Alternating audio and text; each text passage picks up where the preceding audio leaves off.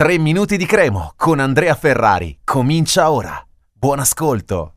In questo venerdì 5 gennaio facciamo il punto sul mercato, in vista anche del weekend, probabilmente qualcosa succederà e quindi è giusto dare un'infarinatura generale su quella che è la situazione a pochi giorni dall'apertura del calciomercato invernale. Per quanto riguarda la Cremonese, su cui ci sono diverse voci ormai da tempo, e partiamo dalla porta, sicuramente arriverà un portiere, Yundal ha dato garanzie fino a questo momento, però serve comunque un altro portiere e siamo abbastanza convinti tutti noi di cuore grigio-rosso che arriverà un profilo di esperienza. Si è parlato inizialmente di Fulignati del Catanzaro, profilo sicuramente abbordabile e verosimile per la Cremonese, giocatore in scadenza tra l'altro e potrebbe anche arrivare davvero, quindi essendo in scadenza magari non ha neanche un prezzo esagerato e si può portare a Cremona a titolo definitivo. Eh, altrimenti c'è Alessio Cranio, che è un giocatore con un po' più di esperienza a livello di presenze tra Serie B e Serie A, eh, un giocatore che ha anche vestito la maglia azzurra in un paio di circostanze, se ne è sempre parlato molto bene negli ultimi campionati, però da quando è andato a Monza ha fatto ben poco e anche adesso che ha il Sassuolo pochissime presenze. Ed è un giocatore che ha un appeal un po' diverso e potrebbe arrivare a Cremona magari solo in prestito con obbligo di riscatto in caso magari di promozione.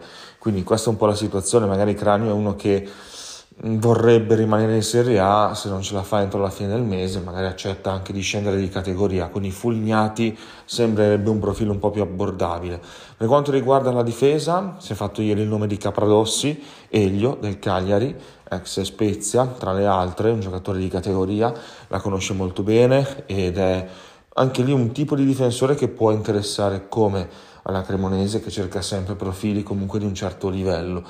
E per quanto riguarda il centrocampo, praticamente fatta per Falletti, dovrebbe arrivare lui dalla Ternana, sembra ormai addirittura d'arrivo l'affare ed è un giocatore anche lui di categoria, eh, di qualità, un giocatore che piace a stroppa, a cui piacciono i giocatori di quel tipo lì, quindi può fare sia la mezzala, eh, quella di inserimento alla Zanimacchia dall'altro giorno per intenderci, oppure la seconda punta eh, qualora servisse. E quindi questi tre colpi, mm, che siano questi nomi o altri, sono proprio i tre ruoli chiave su cui la crema interverrà, eh, a meno di altre situazioni in uscita. Quindi si è parlato di Sernicola alla Salernitana, Giacchetta, Giacchetta smentito, però rimane un profilo su cui c'è l'interesse da parte del club Granata e quindi se la Serie A chiama e offre il giusto potrebbe anche essere l'ora purtroppo di un addio di Sernicola e, e poi davanti c'è qualche situazione in dubbio. Sajou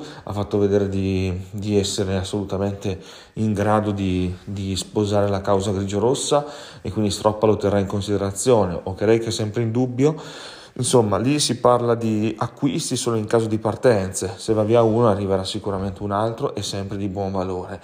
Quindi questa è un po' la situazione, qualcosa in pentola c'è sicuramente, non si è più parlato di Pierozzi come esterno alla Cremonese, probabilmente qualcosa si è bloccato, ma in merito non abbiamo altre informazioni.